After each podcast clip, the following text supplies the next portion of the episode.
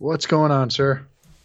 Oh, not much. Sitting in my bathrobe, ready to talk uh, Mudbound. Uh, yeah, yeah. That's um, just the feel good movie of the year, isn't it? Well, I just assumed I'd give it the respect it deserves. And Netflix original. Sit nude in my robe. Have my own little premiere party.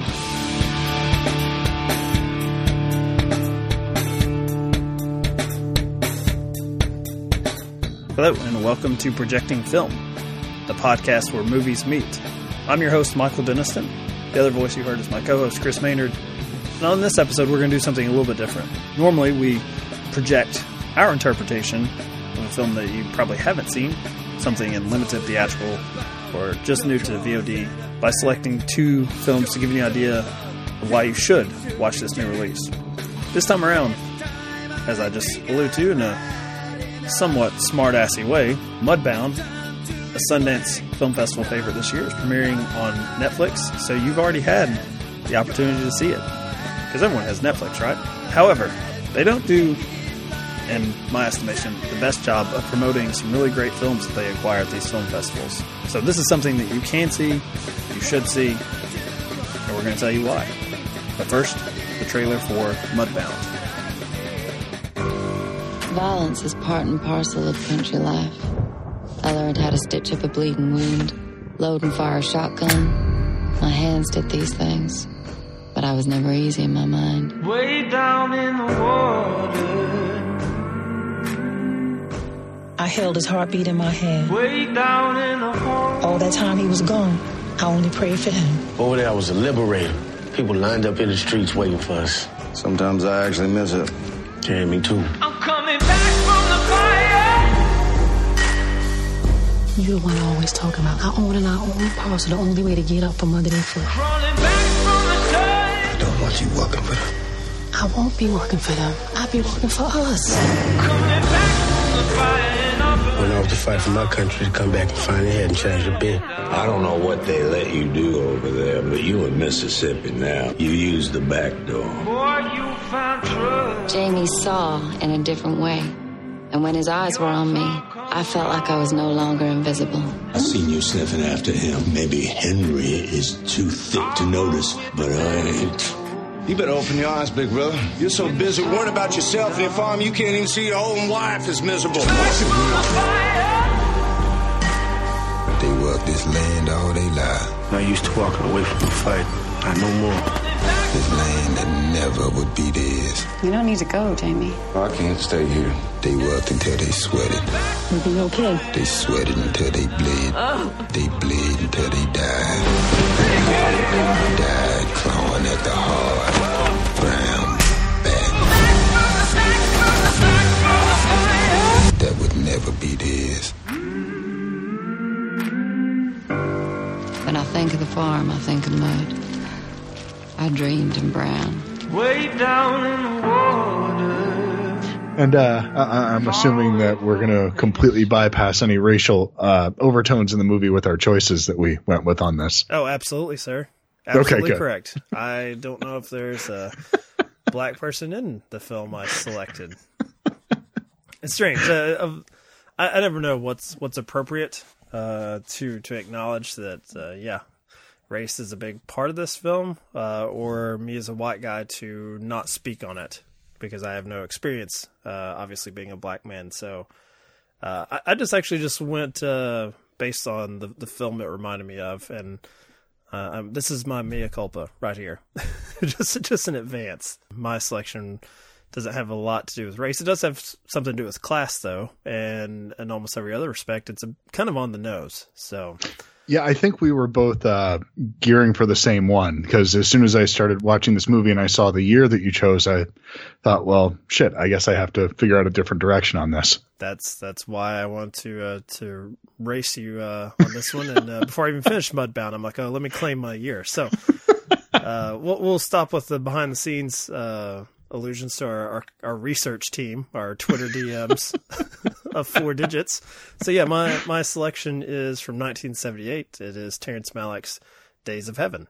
So there, I think there are a few things that are obvious here. Uh, one, it's uh, two different uh, classes of people uh, working on a farm. Uh, so in Days of Heaven, you have basically rich guy, poor guy, and it's definitely more of a love triangle. Although there's a slight element of that in Mudbound, but uh, really for me, it was the visuals and it was the narration. That's what struck me the most. How you sort of drop in and out of people's thoughts, like, and it's something I really liked about Mudbound is that it doesn't feel like any one person's film so if you know nothing about it, you may be waiting for the main character, and I think you spend almost an equal amount of time with uh, with the entire ensemble. So that that's something I really liked about it. So yeah, Days of Heaven, my pick.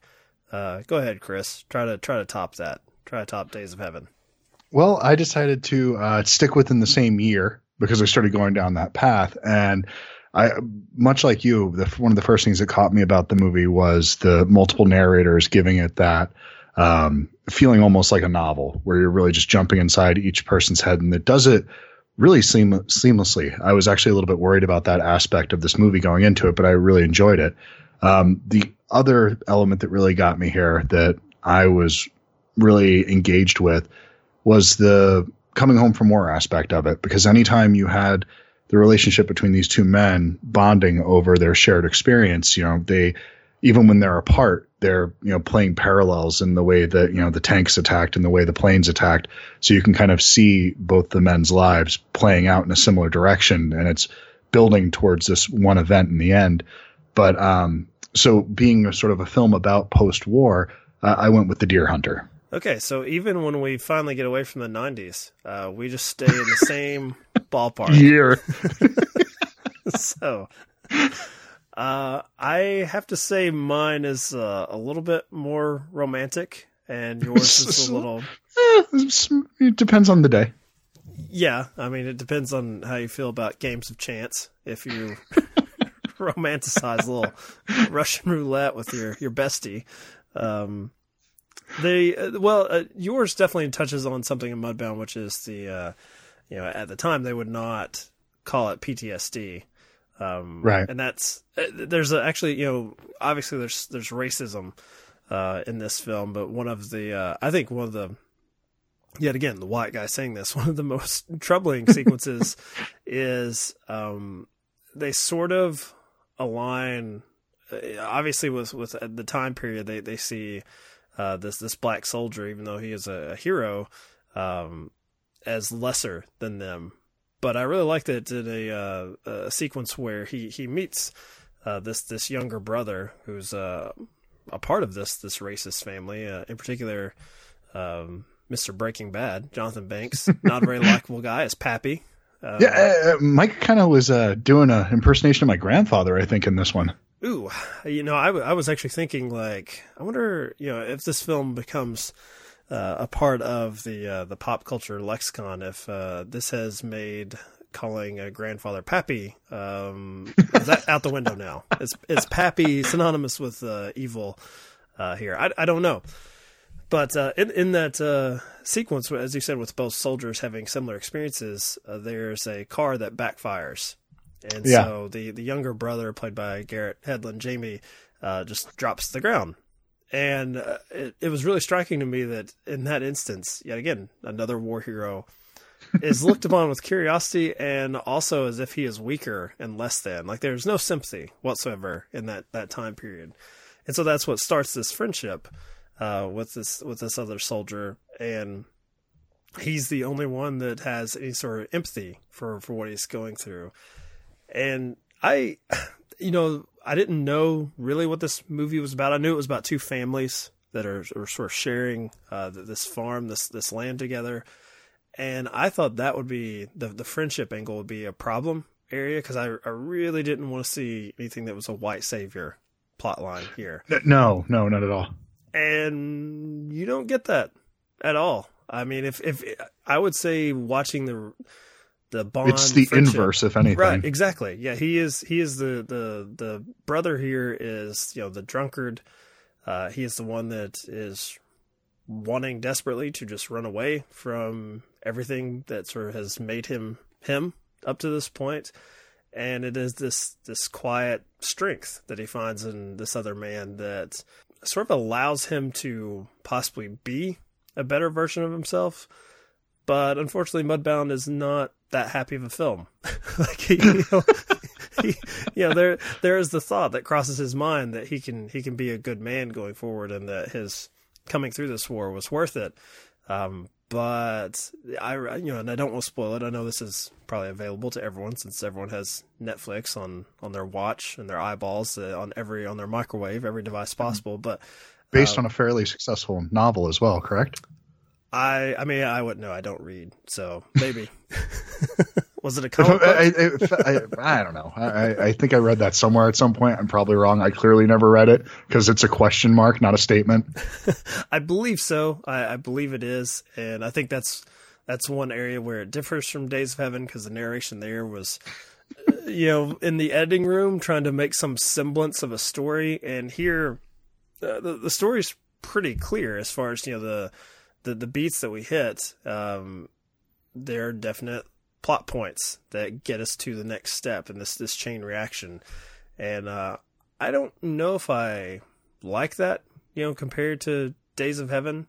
Um, I think that's that's one thing, one issue I have with Mudbound. If I have any issue, it's that it is fairly straightforward and clean as far as a, a narrative goes. Like it kind of shows something a little uh, more esoteric, and it's not that, and that's not an issue with the film. But I I think this one, this is a very traditional film and it, it's strange that it is it is possibly going to be held up as something very anti-tradition with the you know the possibility of this being an awards contender for for Netflix but uh, this is kind of classic storytelling and very old-fashioned and I actually I actually liked it better in that regard that it wasn't as art house as what I anticipated anticipated it to be Oh yeah, it's um. Th- this is the kind of thing that I assume the Academy voters would definitely go for. It seems like something they could get behind.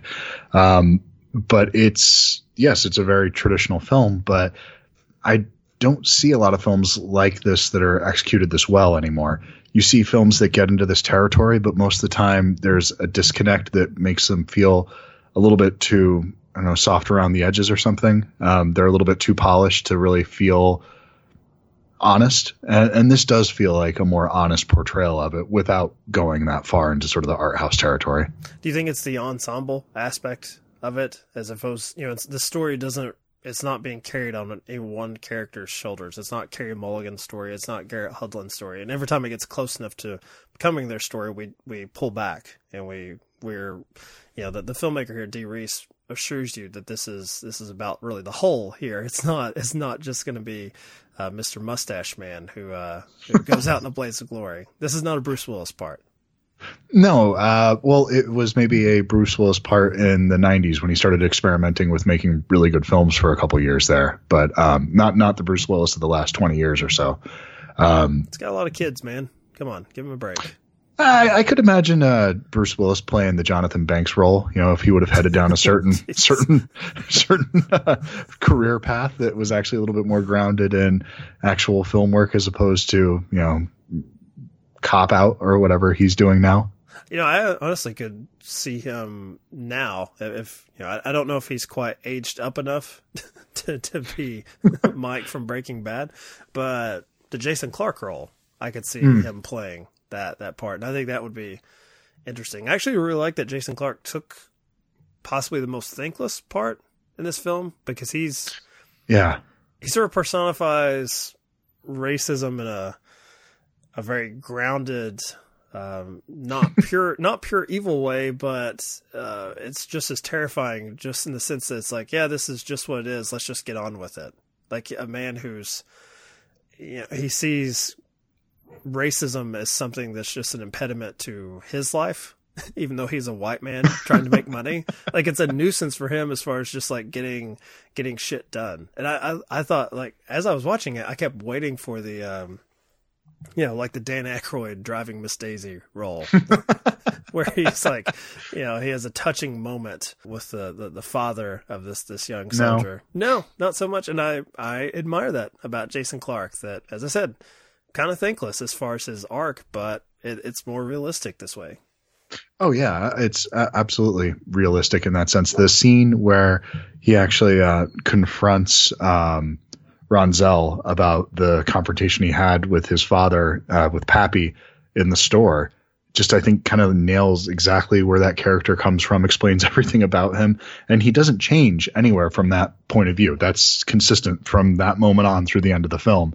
And in fact, I think that's kind of the part where you start to see him a little bit more clearly. And some of the baggage that Jason Clarke brings in is that I like him more than this character. So I'm giving him the benefit of the doubt longer than I probably should. Yeah, I felt the same way about uh, Pappy here. I was like, there, there's got to be something. There's something to him. Something. You know, he's gonna have a, a monologue, you know, by by the fire, and he's gonna explain exactly why he's part of this uh, th- this little club in uh, Mississippi. Like, I don't know. There's nothing better to do. They've this little club. yeah.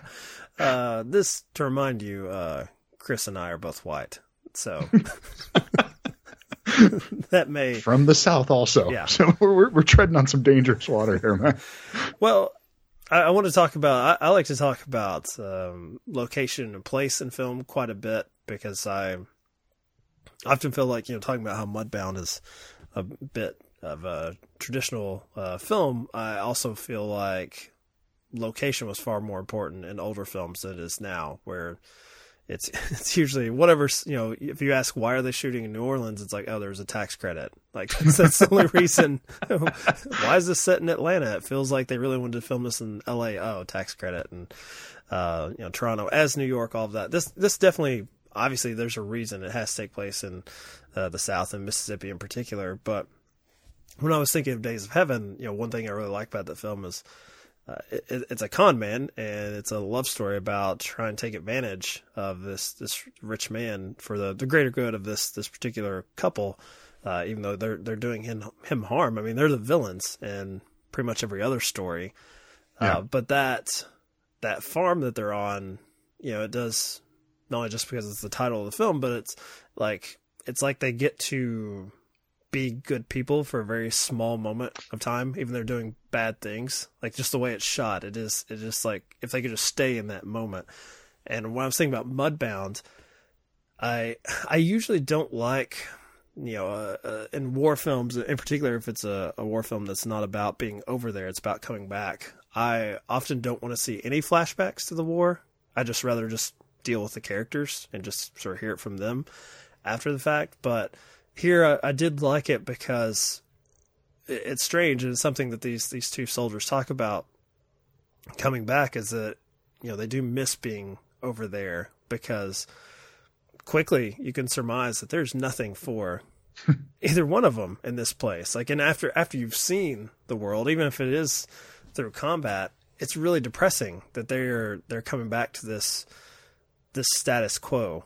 It, it feels like the world should have changed uh, for them and nothing. It's the same old same old. So it it's it's the inverse of days of heaven in the sense that it's like they are stuck possibly with a lifetime of old fashioned sort of old hatred and the old blood here. And that that I mean as you said not not a very happy movie. You know this is not this is not holiday fare but uh I for one will be throwing it on on Thanksgiving with my family and forcing everyone to watch it and feel bad about themselves I like a little I like a little white guilt and shame with my mashed potatoes turkey Um, yeah, I, I don't think I'll be throwing this one on. Um, I don't. I don't feel like uh, having this on in front of the family and having these conversations with my family because God only knows what uh, my dad would say about something like this. I, I don't want to know. Pappy yeah, I, I, I don't want to hear him talking about his dad, and that's just it's fine. Let's just let that part of our legacy die. Let's just move on at this point.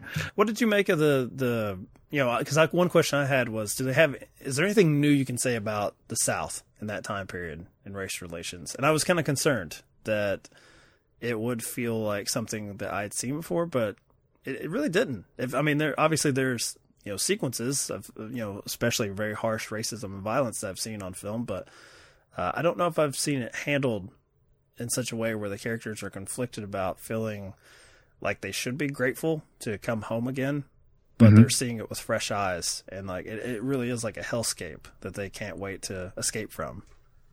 As far as the way the film deals with the racism and having something to say about the South, I think that it um, shows the different degrees that it existed, uh, that it still exists.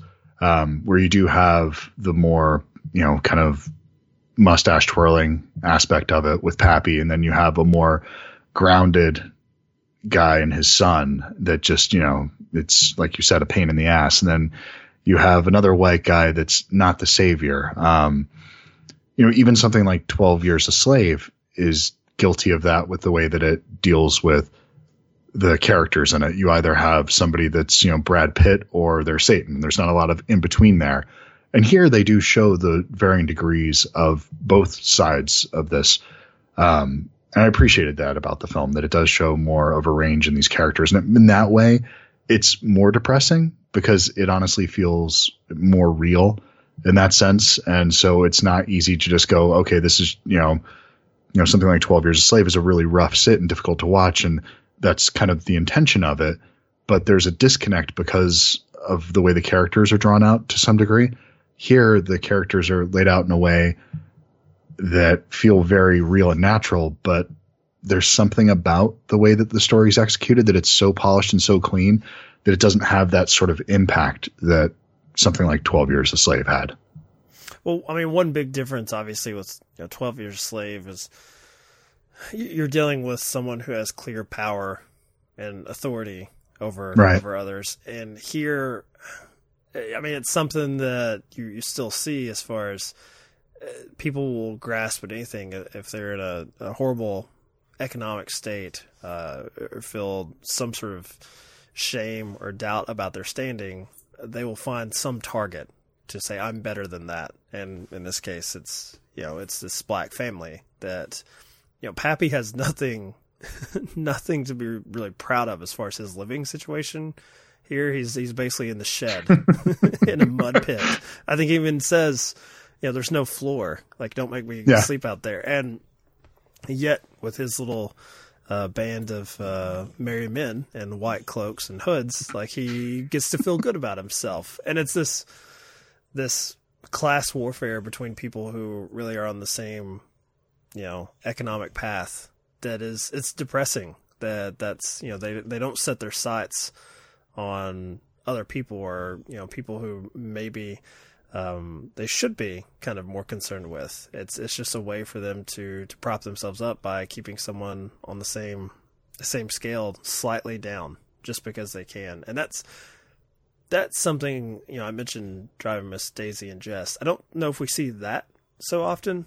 Um, you know, usually it's someone who's clearly it's like you know rich, indifferent, and wealthy, uh, and that sort of casual racism, uh, or to Right. a slave with a, a slave owner, and and here, yeah, Jason Clarke. I mean, he's kind of a, a bumbling fuck up. like you know, his, you know, I mean, his farm, based on what we see, it remains mud uh, throughout the, throughout the film. It does not.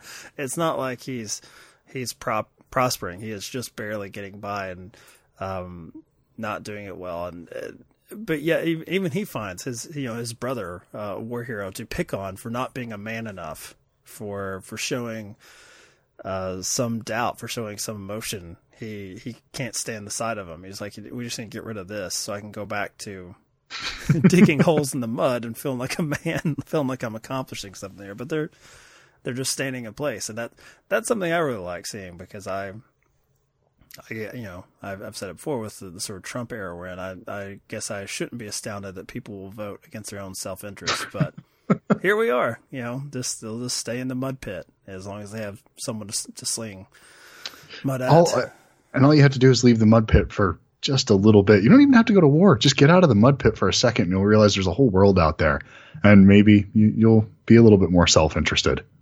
yeah, like maybe you'll find uh, a beautiful farm, uh, like in uh, Days of Heaven, where you can uh, attempt to, to to oust Sam Shepard and his beautiful hair, because you know, by God, you've got great hair because you're Richard Gere. And uh, no, I'd like to think if I was Richard Gere, I would uh, use my hair for good and not not a- attacking uh, someone else. But I think that was that was the one film where Sam Shepard's hair actually was better than Gere's. Gere had the longevity, but at that moment in Days of Heaven, the way that he captured that Sam Shepard wins the hair battle in that particular film. So what would you take? Would you take the peak of Sam Shepard, or would you take? Uh, Ooh, longevity of Gere. Yeah, I think I'd take longevity myself. I'll go. No, I, I I want the. I I just want that peak. I want to get as high as I possibly can, and whatever happens after that crash, I'll, I'll take it. No, I still take Gere. I'll take, uh, yeah, Mister Arbitrage, rocking the rocking the hair there. Uh, one of our least downloaded episodes on War Machine versus Warhorse. I don't know how we missed the boat on that. No one was excited about Arbitrage. Me. Oh well. Um, I thought you were going to say Days of Heaven when we talked about that because I think we did talk about that at one point. We did. I don't remember for what, but it doesn't matter now. It's on Mudbound. This is going to be our this is our superstar episode here, a Netflix original. So uh, I did I did want to talk a little bit about uh, like that sort of um, class warfare between the you know the same classes because that's going on a little bit in yours, the Deer Hunter. Yeah. It's definitely you know it's about the white middle class coming back and how I guess uh, at least my take. It's been a number of years since I've seen it because uh, much like Mudbound, probably not something I'm going to throw on too much as far as to to feel good about myself. Deer Hunter is not the pick me up I'm looking for, but from what I remember, it's very much about how two people choose to carry on or not carry on with what they've experienced and but I mean everything else being equal they're pretty much the same same background same place and have dramatically different uh reactions to what they've gone through Yeah, it's this. Um, it's the scene specific that most people remember from it is the um, Russian roulette game, and then you know that they're forced to do, and then the way that they end up kind of seeking that out and playing the underground version of that, and then you know when they're actually out of the the you know prison camp, and then going further to when they actually get back home, and it shows sort of that whole progression of how they go from you know in battle to being home and just that they don't necessarily unlike this i don't i don't think there's a real longing um, to go back for the characters in uh, the deer hunter but they are changed by these events in a way that makes them unable to get along in their world the way they did when we first see them in their world. You know you think about that opening scene or i guess it's not opening it's after the wedding when they're all um, shooting pool and singing along to um, Sweet Caroline, that kind of thing. That moment before they all go to war, they're having their final hunt in the morning, and you know the, these men are very comfortable in their own skin, and they're very comfortable in their place in the world. And then when they come back, they never have that again after going to war. And so I think that that's sort of the tie-in that I saw between the two films was just how war has changed these men and sort of the way that it causes them to view their home differently. Have you ever felt that the deer hunter was a like scare tactic film as far as the way it handles its sort of anti-war message because you know russian roulette you know it's it's it's extreme as far as what they I- by adding that little yeah, wanna call it yeah, I would. s- It, well, I mean, yeah, it's. I mean, it's not just a small little thing. It's it is does carry throughout the whole film and has a weight to it. And I would say that yeah, it could be a little bit of a scare tactic, if not unlike The Godfather, it didn't have you know a twenty minute wedding sequence in it and towards the beginning of the film, or whatever that is. You know, just all that stuff that you kind of don't think about that's building out this world. So, I yeah, it's it, it doesn't feel cheap in that way.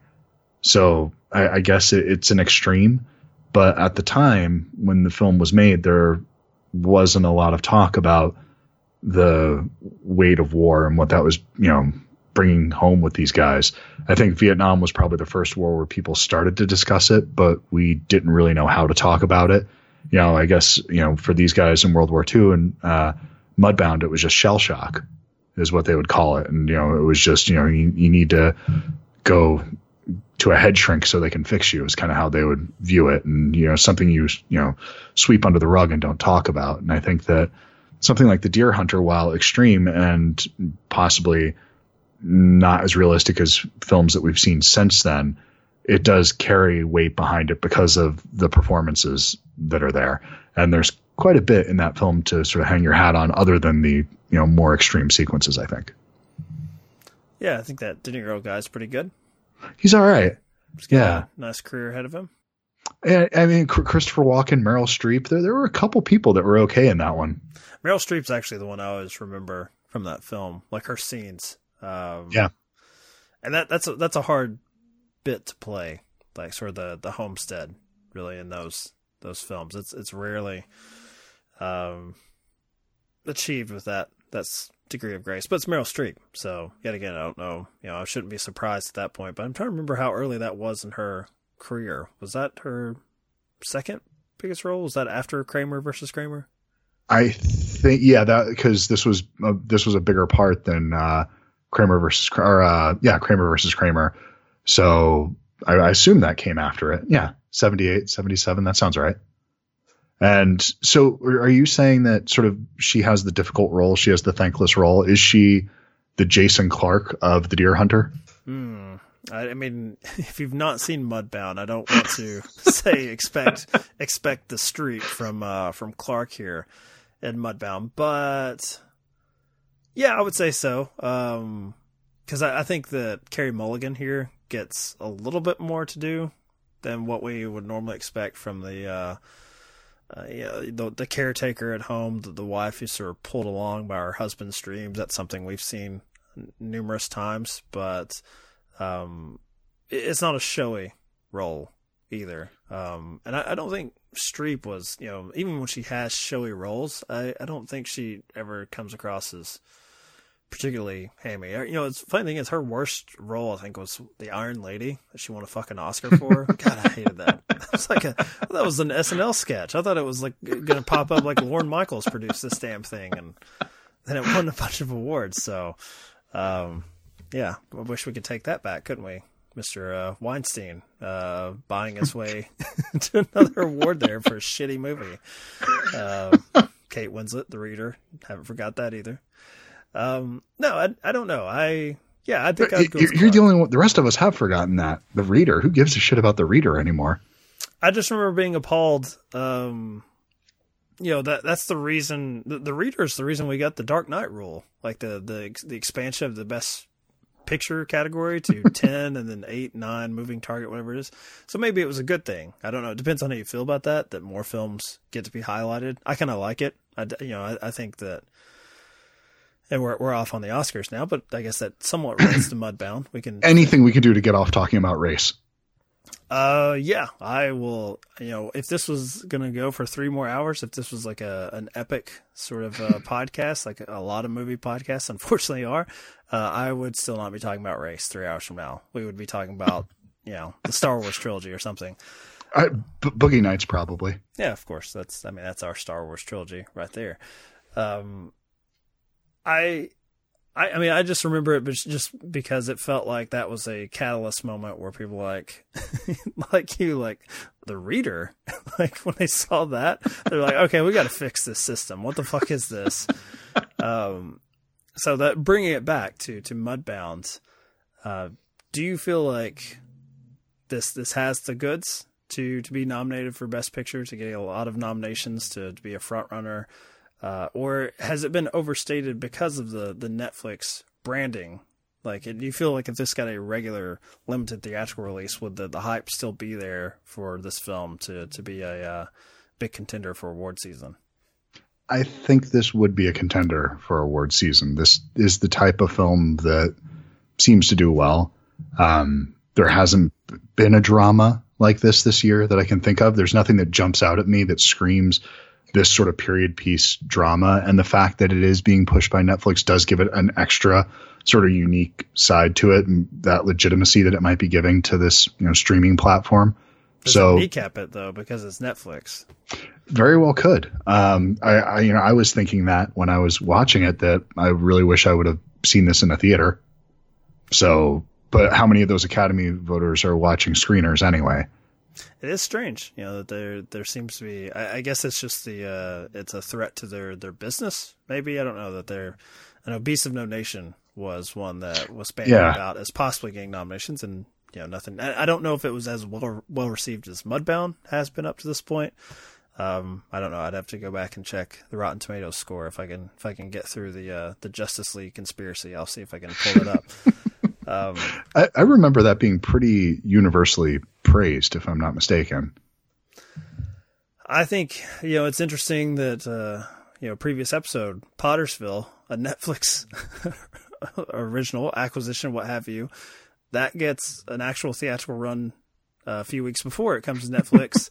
this one, not so much. It's I don't know. There's a certain amount of ego and pride, I think, with Netflix as far as they, they want the nominations, but only on their own terms. They want to say that basically a day and date streamer got themselves a Best Picture nomination, and they don't want to play the Amazon game. And unfortunately, you know, I I hope Mudbound isn't affected um, because of that. I I only hope that it's affected if there are a lot more better movies coming out this season that just knock it off. But I hope it's not Netflix and their their need to, to have this playing alongside Stranger Things that's going to cost it uh, a deserved nomination. I, I don't. I can't. I haven't seen anything yet this year that feels like this that fits this sort of mold of Academy film. Have is there another period piece that I missed this year that sort of fits this? I mean, you're you're probably asking the wrong person because I've only liked like uh, five things this year or so, and I don't think any of them would fit what I would call um, this type of movie. No, no, there's not. Uh, yeah, I don't think abundant acreage available like this, or the wedding plan, or the Blackcoat's daughter. So I'm gonna say you're right on this one. Probably not. And that that's usually how it goes. The sort of top five, top ten movies that I loved are never nominated for much of anything. Um, in fact, they usually have Rotten Tomato scores, you know, barely above fresh and maybe about a six point something on IMDb. So they're not really critic darlings, the ones that I end up loving. So yeah. we're, we're like the, you know, we're the kids in the back of the class, like not really paying attention and we're just, we like our own shit. So I can just stay out of it during Oscar season. You know what? I don't really give a shit. Mudbound, good luck or not. Who really cares?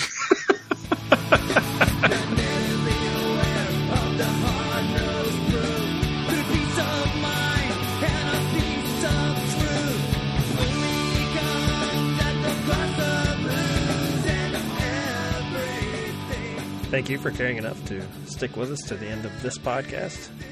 Hopefully, you will continue to do so by subscribing on iTunes or going to followingfilms.com where you can find some other great podcasts, some of which I host, like Marquez Played or War Machine versus Warhorse.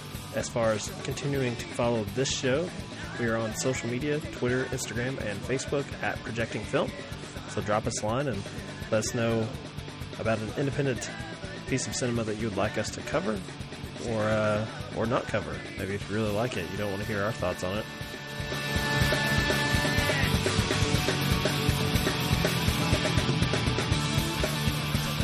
I got to see the damn thing. I enjoyed it. It's good enough for me. Yeah, it, it actually it is a good movie. So I, I think that people should check this one out. Um, but definitely man, check it out if, if you want to see race uh, discussed with some degree of nuance because you did not get it on this podcast. So probably should watch the movie.